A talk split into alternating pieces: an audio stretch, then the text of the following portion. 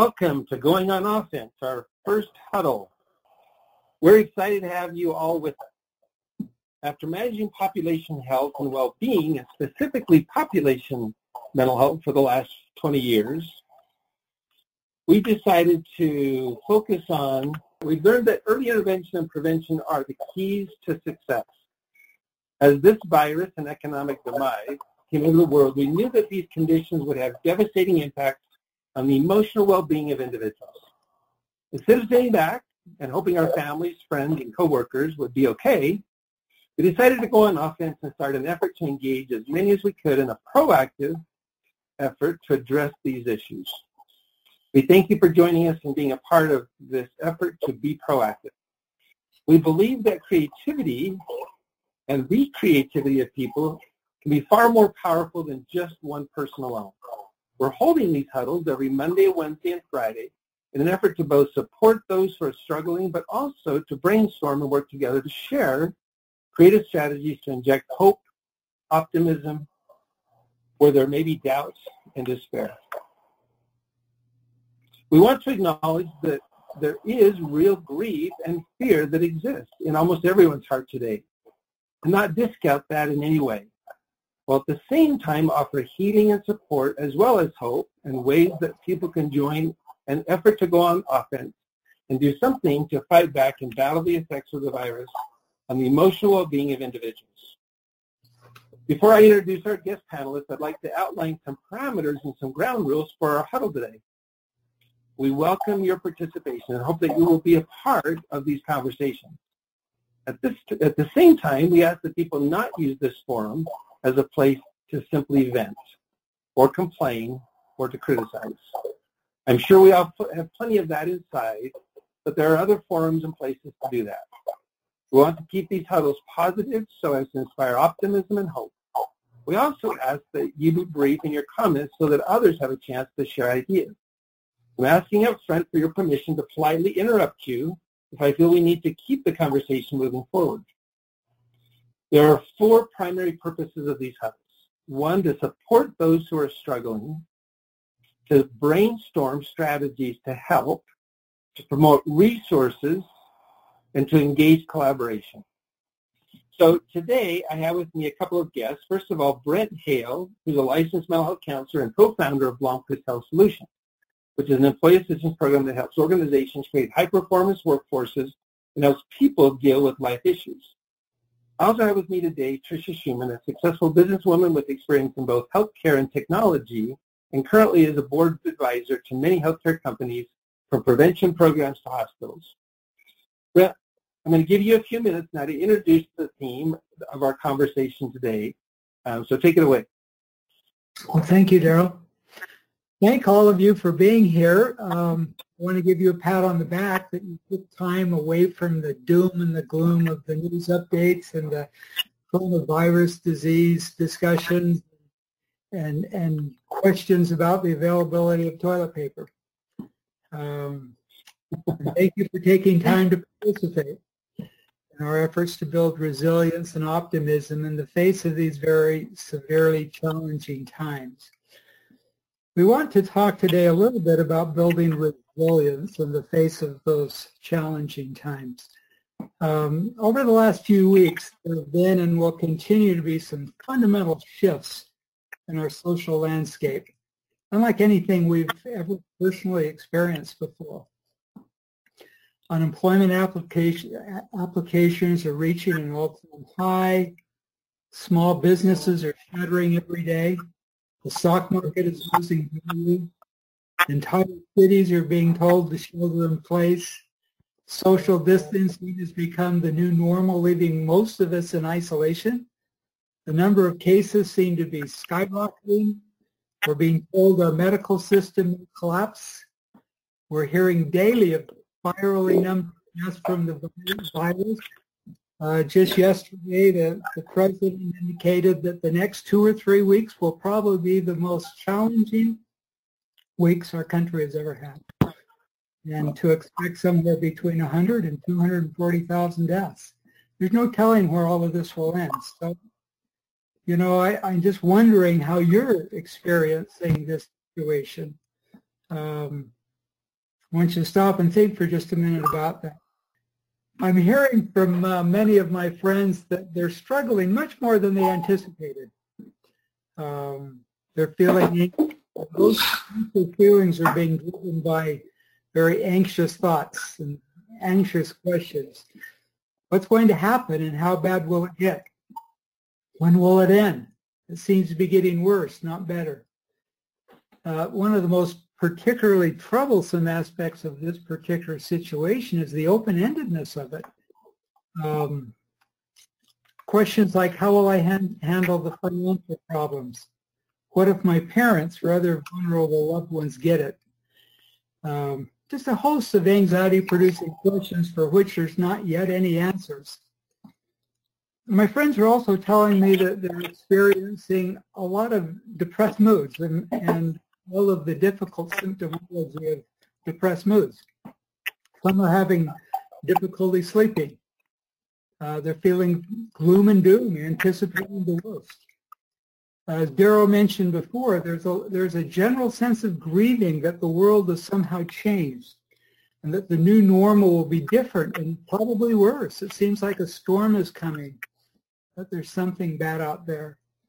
Some folks are describing as their children are home that they're suddenly feeling more irritable and that they're overreacting.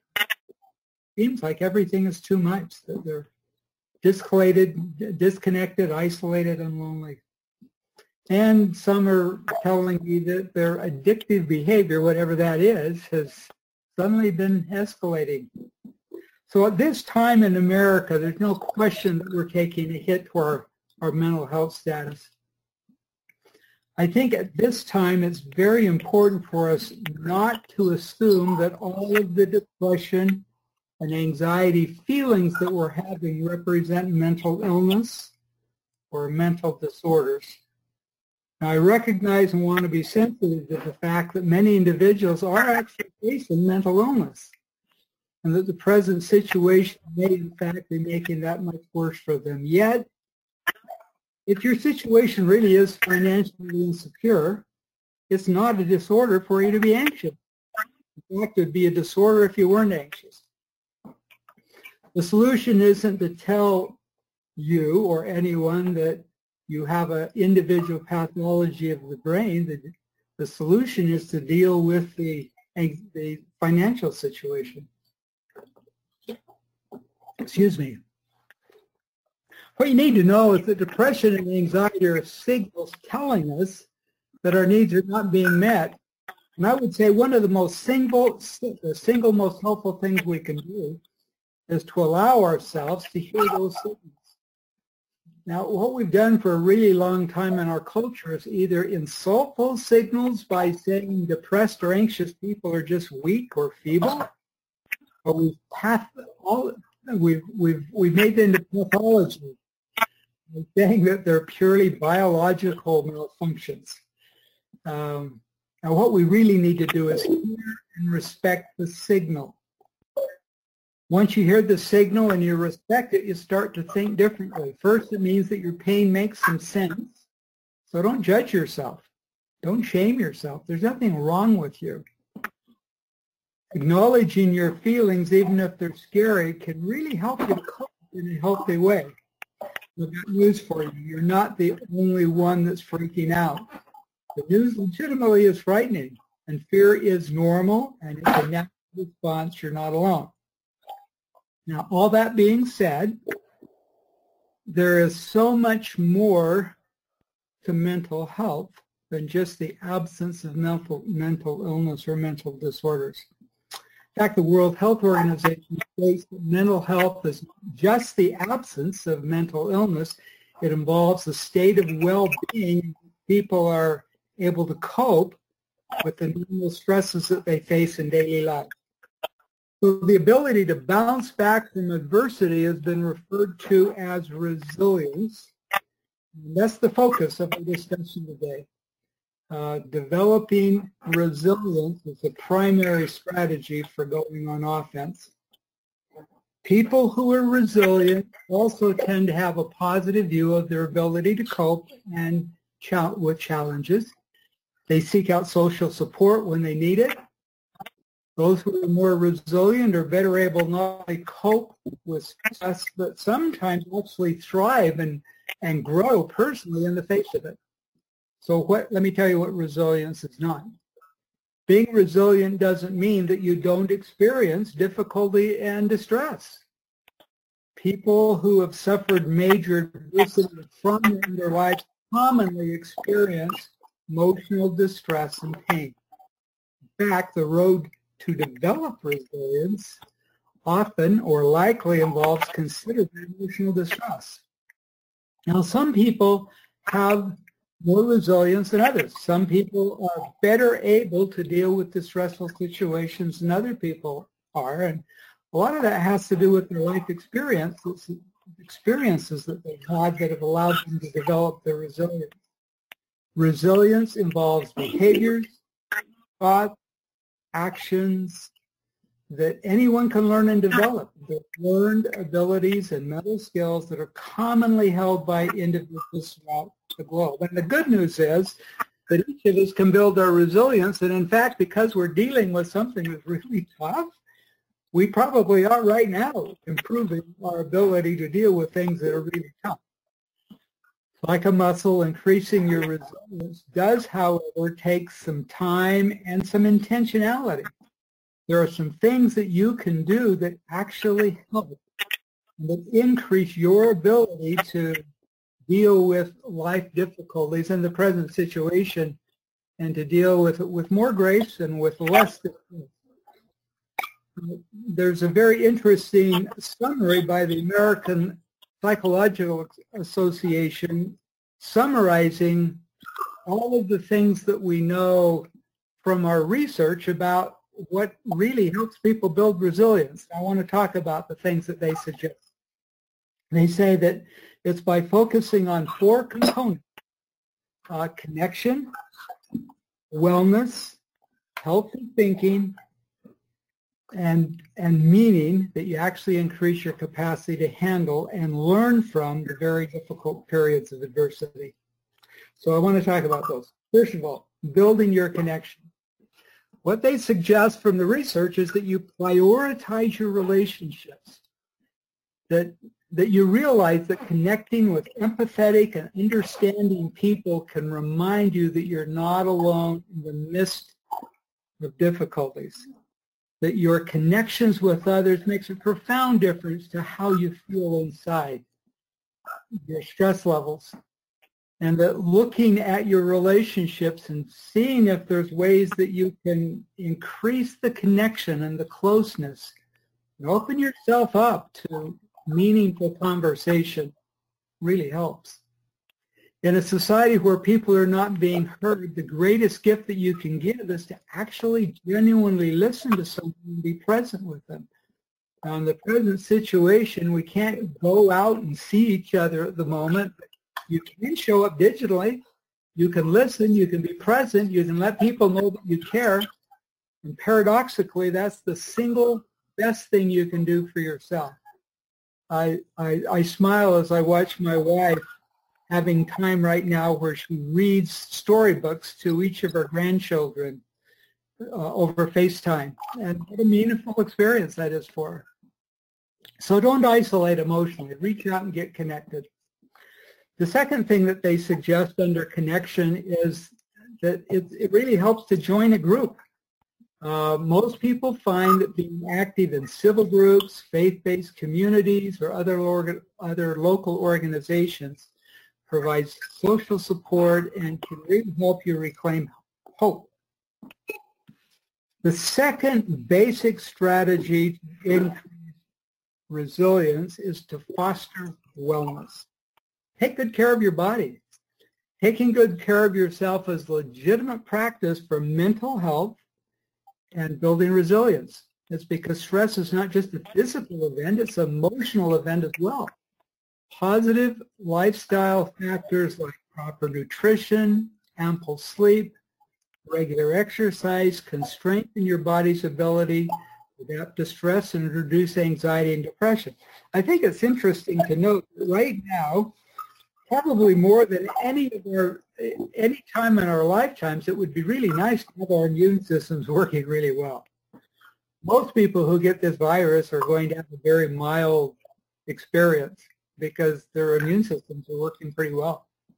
A lot of people won't even know they had it because their immune systems are working very well. And and taking good care of yourself, eating healthy food, lots of fresh fruits and vegetables, getting sleep, exercising regularly. They recommend about a half hour, 20 minutes to 30 minutes of moderately uh, moderately intense exercise every day. That's some wonderful things for immune system.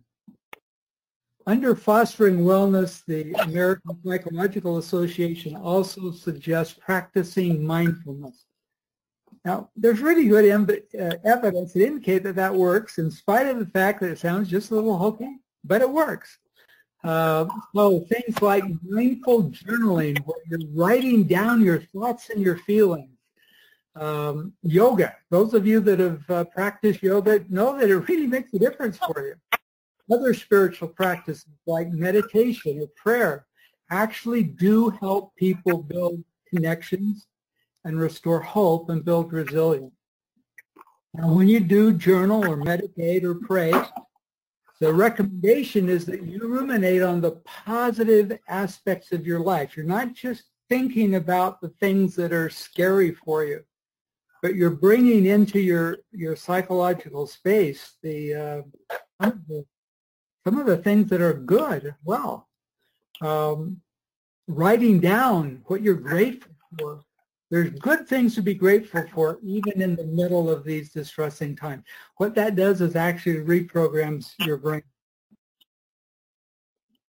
Brent, while you're taking a pause, I'm just going to let you know that I've got those polls working. Oh, so good. Whenever you want to launch that first one that we talked about, we could do that. Yeah, why don't you do that right now while I'm while I'm just chatting and we can look and see what the results are. So one of the things that they suggest to avoid is to avoid negative outlets and, and, and don't try to mask your pain with alcohol, drugs, drugs. Now, as you look at this question that's picked up there, I want you to ask yourself what degree have you been excuse me, personally affected by the virus and the impact that it's had. Type in your answer to that and we'll look at it together. Okay, Brent, it looks like we stopped receiving. We'll give it a few more. We'll give it a few more seconds. Okay. All right, it looks like uh, we've stopped seeing it change. I'm going to close it and I'm going to share it. So as you can see, 9% said that they were slightly affected. 36% said that they were moderately affected. 27% have said that they're directly affected, and 27% have said that they're significantly affected. And zero have said that they're devastated. Way to go. All right, we're dealing with a, with a fairly resilient group of people because this is a difficult thing. And um, that's great. That's super. Okay, well, let me go on with a couple more ideas that I can share with you, and then there's a, a question that I want to ask you to respond to. Uh, the American Psychological Association in reviewing the literature suggests that you find purpose. And, and the best way to do that actually is to help others.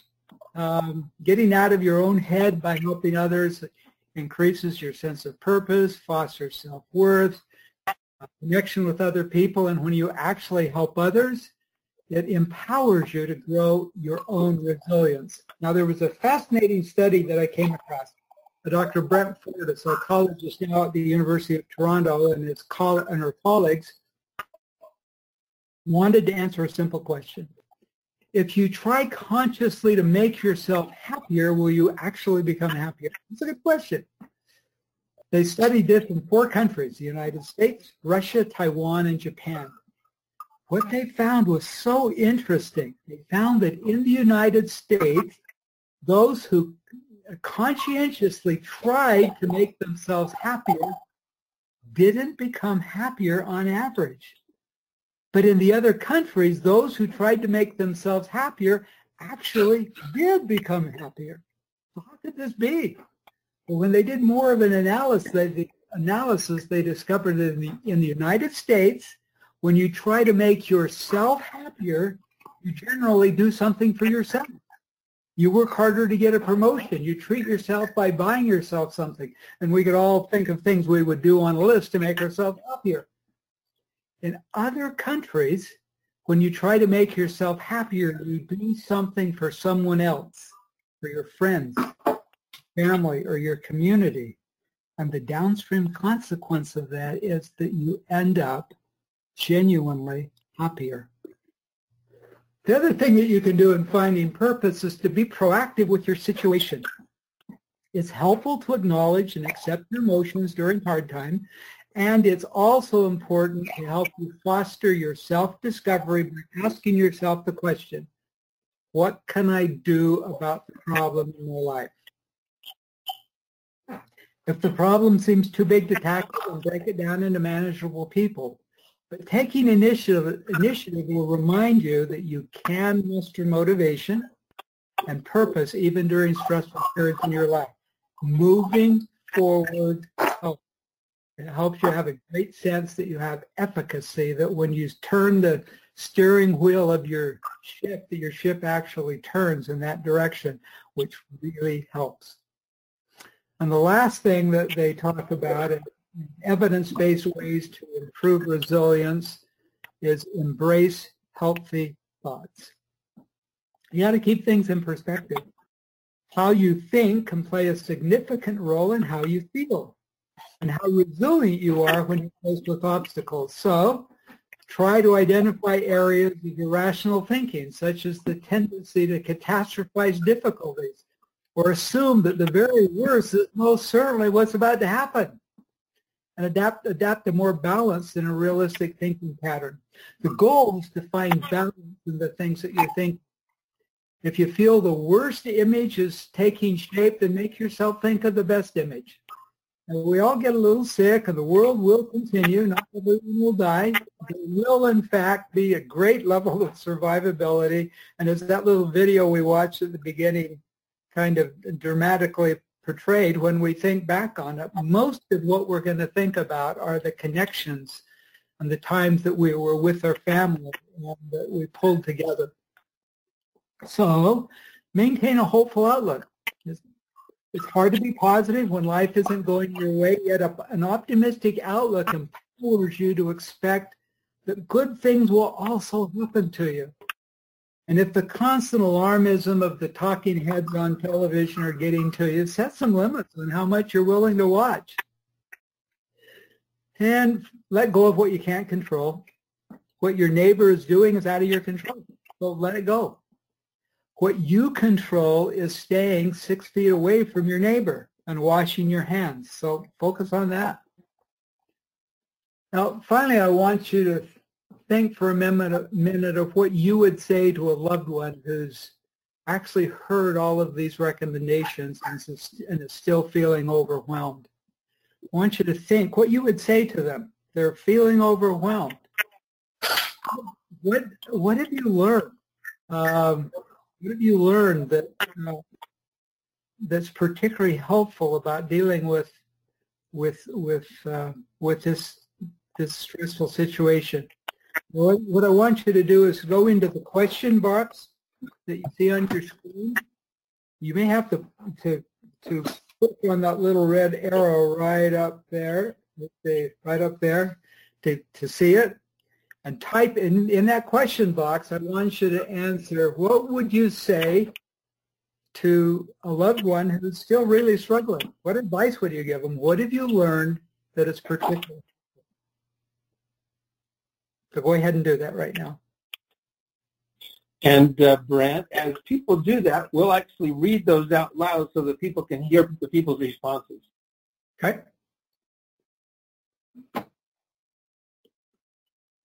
Uh, finding an outlet.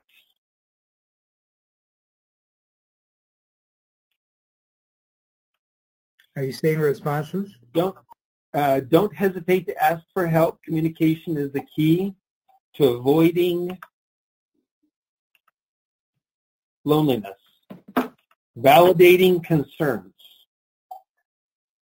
Okay, that's really key. being in a position where you empathetically listen. You don't make them out to be wrong. You, uh, you Fresh acknowledge air. how it is. Fresh air was another comment that was made. hmm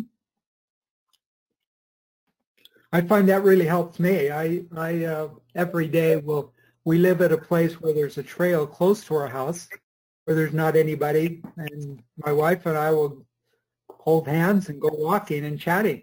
That that really kind of gives a balance. Uh-huh. Someone said laugh, practice gratitude, mindfulness, stay in the moment. Anxiety is thinking about the future. Depression is often caused by thinking of the past. Mm. Get a good night's rest. Um, I'm finding uh, creativity and ability to uh, ability of our culture is refreshing. Finding ways to cr- uh, to create equipment, etc. Also humor. Uh, loving people, trying to connect with people. Um, some comments. Um, focus on the good, quality time with my kids, accomplish one simple task at a time.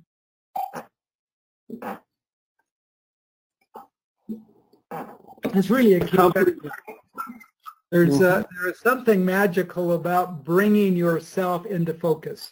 Um, When when you're having um, stressful, uh, anxious thoughts, it's like your your mind revs up and you start getting some ruminations going. And and we've learned that it's so helpful to um, to bring yourself back and be in the moment. Sometimes people will do something called um, deep breathing, seven, four, seven, eight breathing techniques. Uh, let me just share that with you while some more are popping up. Um, this is a, a breathing pattern that helps you bring focus back to the present and get out of the future and out of the past. This uh, camera is opposite, future and the past. Uh, so here's what you do. Before you start this particular breathing pattern, you adopt a sitting position. And you place the tip of the tongue on the tissue right behind the top of your front teeth, right there. And what you do is you focus on the breathing pattern and you empty the lungs of air. Then you breathe in quietly through your nose for four seconds, like this.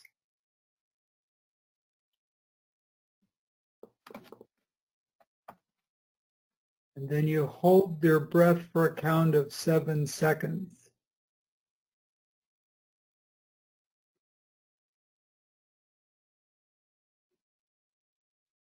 Then you exhale forcefully through your, through your mouth, pursing your lips and making a swoosh sound for eight seconds like this.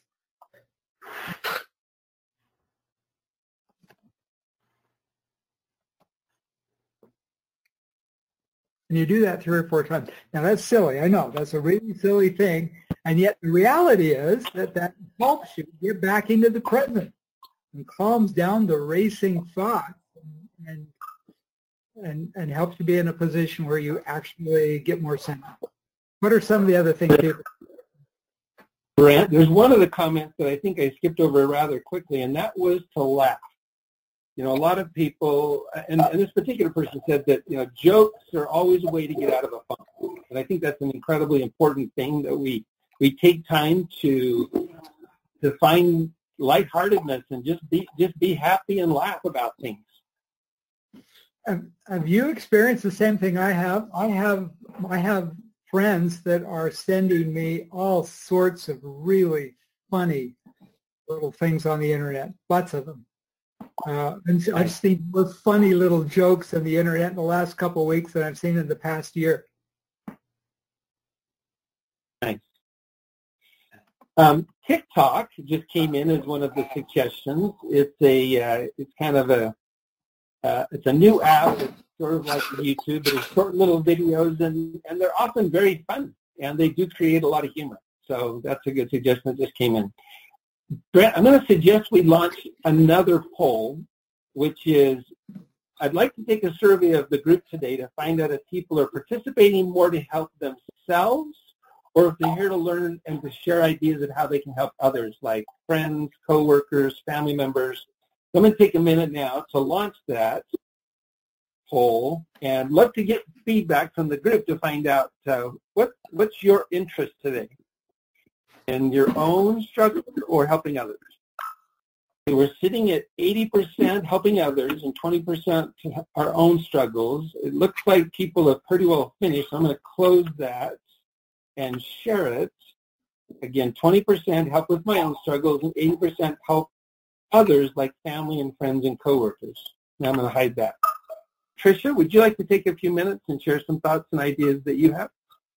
Sure. I, to the point of humor, I do want to point out that today's April 1st. I have a couple of teenagers in my home, so I think I'll have to come up before they they target me.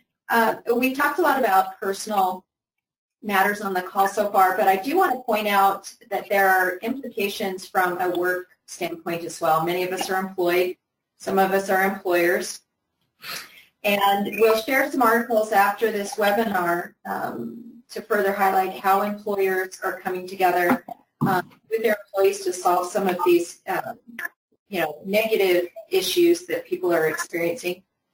And one way that organization is sharing, um, I, I, I, wanted to point out, again, this article will be available after the webinar, but an insurer called Cigna, many, many of you maybe use Cigna as your insurer, recently hosted a client forum, and this is a conference they hold where they bring together their largest employer clients to discuss the healthcare landscape.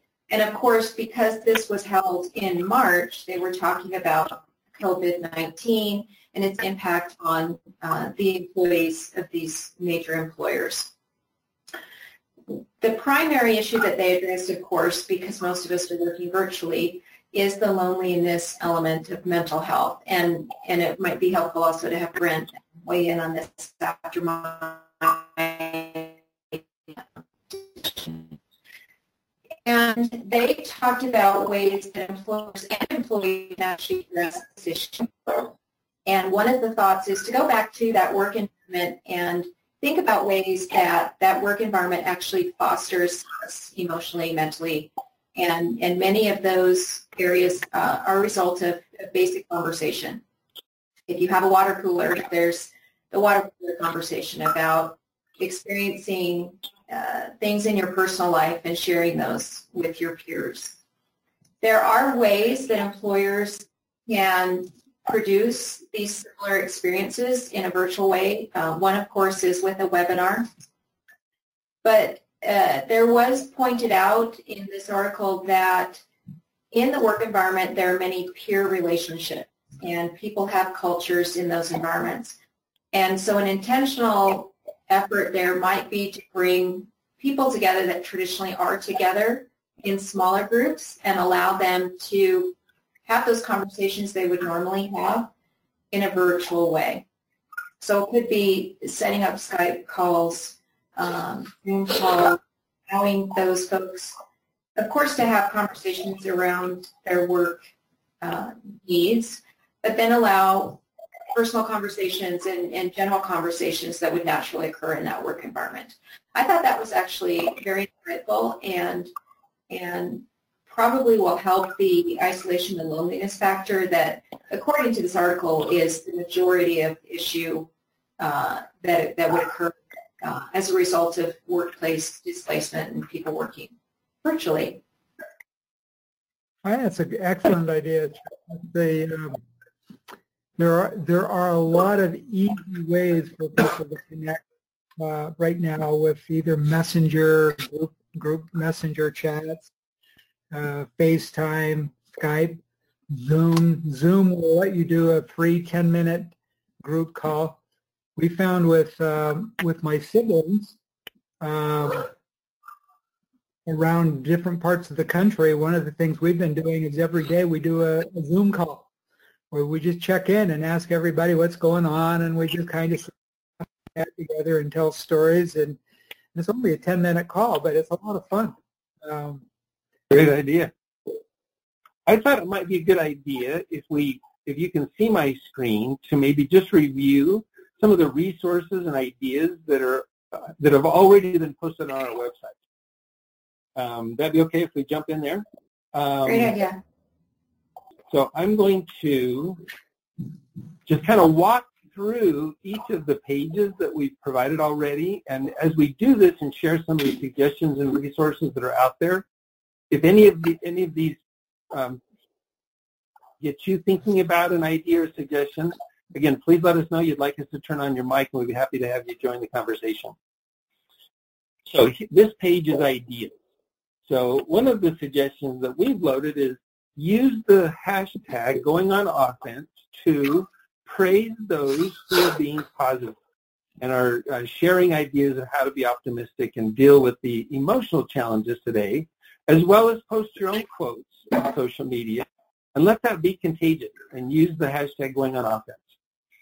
Another one is um, we're going to, if we've got time towards the end here, just show a brief video by Dr. David Price who makes three great suggestions on how to keep yourself safe, which are keep your hands clean, don't touch your face. He says, wear a mask, not because you're wearing a mask to keep from breathing in the virus. Wear a mask to keep yourself from touching your face. And it doesn't have to be any, I mean, it can be any kind of a mask. Just it, the, the greatest way this virus is being transmitted into people's bodies is from hand to face. So if you can keep from touching your face, that's huge. A gratitude, thank those around who let you know, um, let others know how much you appreciate them and the good that they bring in your life. Service, uh, Brett mentioned that. Stay connected, Brett mentioned that. Mindfulness, Brett mentioned that. Resources, we've actually loaded up a host of resources um, there's an interview with uh, one of the best prevention-focused primary care physicians in the country, Dr. Caleb Babban, that you can listen to. It's great on mindfulness and engaging the relaxation response. There's a whole mental health toolkit by Mindshare that's available, uh, as well as employers who are looking to create a employee resource group for mental health. It's a great toolkit for employers to build that within your company. Lift is a wonderful uh, resource. It's a digital online platform. You can sign up for free that gives some great support. Uh, there's a whole list of mental health resources on everyday health. There's mindfulness uh, response, free mindfulness resources uh, as a response from freemindfulness.org. The process of getting tested and treated is a presentation done by uh, David Berg, uh, who talks about what to do to get tested and to be treated. There's a Happiness Advantage uh, TED Talk that Brett shared with us. Uh, it's a great by a guy by the name of Shawn Achor. Highly recommend that. Uh, characteristics of mental health. Uh, mental health is more than just the absence, kind of what Brett said. There's also a article on the five science-backed strategies to build resilience, nine resources for coping with the anxiety right now, and then a webinar by Dr. Clay Bohr from Second MD. So those are just a few of the resources that we've loaded up on the website. And then there's a number of organizations that are offering free or discounted services right now to those that are needing help. Uh, and then we've got a list here of different companies that are supporting this effort. Uh, Brett, did some of those suggestions and uh, resources bring up any thoughts for you?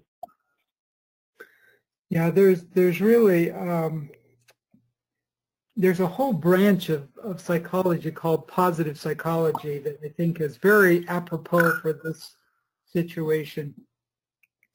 The whole idea of positive psychology is that we can actually retrain our brain to focus on things that are um, so that we're, our experience is actually more optimistic and is more uh, life enhancing.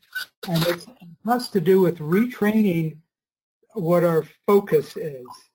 And that there are uh, a number of strategies that actually do that. And the fun thing about that is that this is not just hokey pokey stuff. There's some really interesting, powerful research that says that when you try to do these things, that it, it works and that you change the experience that you're having long term. Um, And so, uh, for example, the, the little uh, TED talk that I suggested, Daryl, that you put on on on the resource page is a 12-minute talk on that. It's really funny. The guy is just absolutely funny. You'll laugh all your way through it. And yet, what he's talking about are is a summary of things that that make a difference using some really funny examples. Um, so yeah, I don't know. It, it just seems like uh, some people are are are just overwhelmed whenever they're facing something that has the potential of being bad or that is actually very aversive. And and they their time is their space is just filled up with with their fears and their their their low moods. And and um, and it, it becomes very addictive. And and and in saying that I I I recognize because I've worked for years and years and years with people who have genuine emotional illness and what what we do with folks is we train them in the skill. When they are having an anxiety response that what they do is they choose to use their agency to challenge that and to uh, to to to go through a four-step process where they actually uh, connect with their feelings and and they they identify the distortion that they're using at that time and they choose to challenge that and then go ahead and they do what they need to do differently and, and to do it anyway and when they actually practice that set of skills the the anxiety disorder that they have uh, becomes much more manageable. And for most folks, this anxiety completely goes away.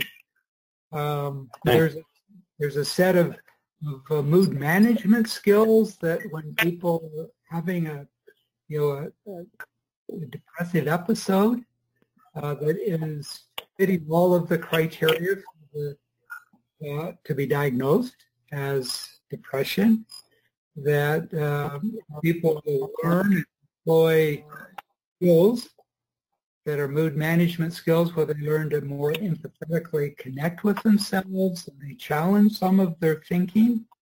That what happens over time is that they actually, uh, the mood actually lifts and the feeling happens inside of themselves and they, they do so much better. And for most folks, the depression goes away. Um, so there, there really are some wonderful things that we can do when we're experiencing those emotions that are really helpful. And, and online right now, there's really wonderful resources.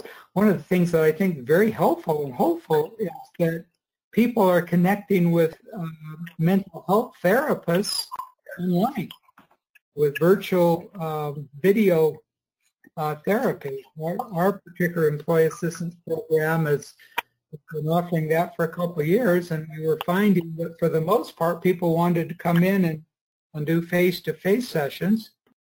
And uh, what was interesting is that with this experience where people can do that, how many more people are taking advantage of that and finding that it really works and it's really, really enjoyable for them very helpful. And so there's a bunch of resources that all of us have available to, to do those kinds of things.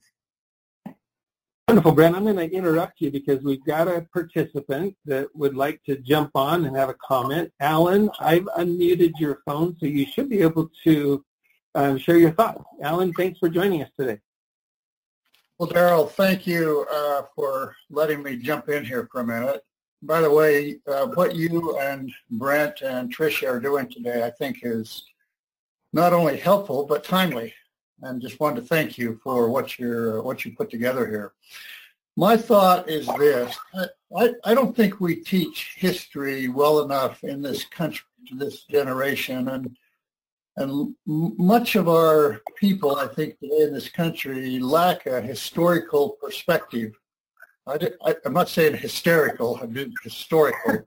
uh, and um, that that said, we don't we don't really appreciate prior generations that went through oppressions and wars and sacrifices to the extent that they did within our own country, I think if we harken back to some of the things that prior generations of experience, our, our trials or sacrifices today will be much easier to keep in perspective and to handle.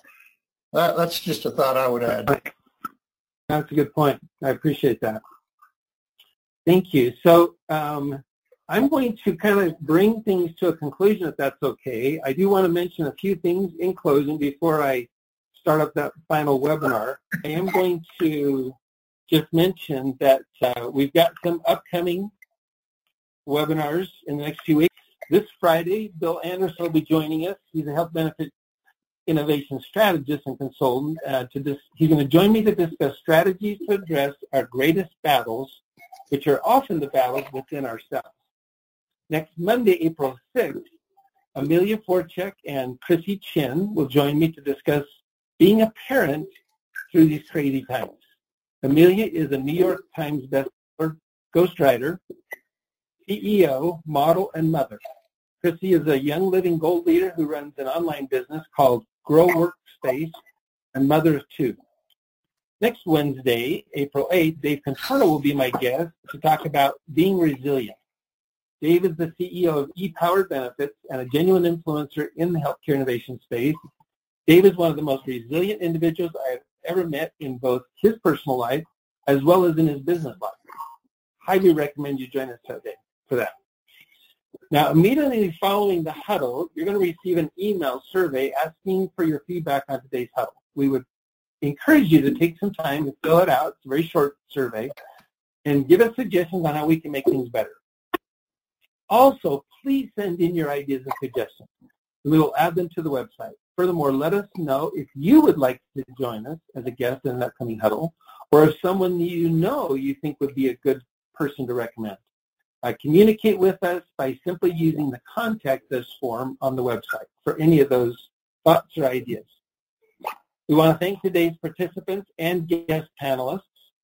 We also want to thank the organizers who have gotten behind this effort and are supporting it. I'd like to mention that Telefonica the world's largest telephone company has gotten behind this movement. They have spent the last few years investing significant dollars in developing a team of behavioral health scientists and programmers to create a mental health well-being digital app called Evermind and are offering it free of charge for the next few months to the employees of organizations that get behind this movement. There's no cost to be a supporting organization. Simply send us your logo and we'll post it on the supporters page on the website. Check out our other wonderful offers of help on the help page on the website. We also want to let you know that we will be posting the recording of this huddle on the website as well as a podcast you can access through your favorite podcast platform. Now, I'm going to turn on for everyone's review if you'd like to, to, to watch. Otherwise, you can log off. The video that I mentioned earlier of Dr. David Price, who, by the way, is in the middle of managing the ICU at the hospital that's been dedicated to this virus in New York City. In fact, uh, he took a few minutes out of his busy day to share a very emotional message of hope and share with people how he's not afraid of catching the virus.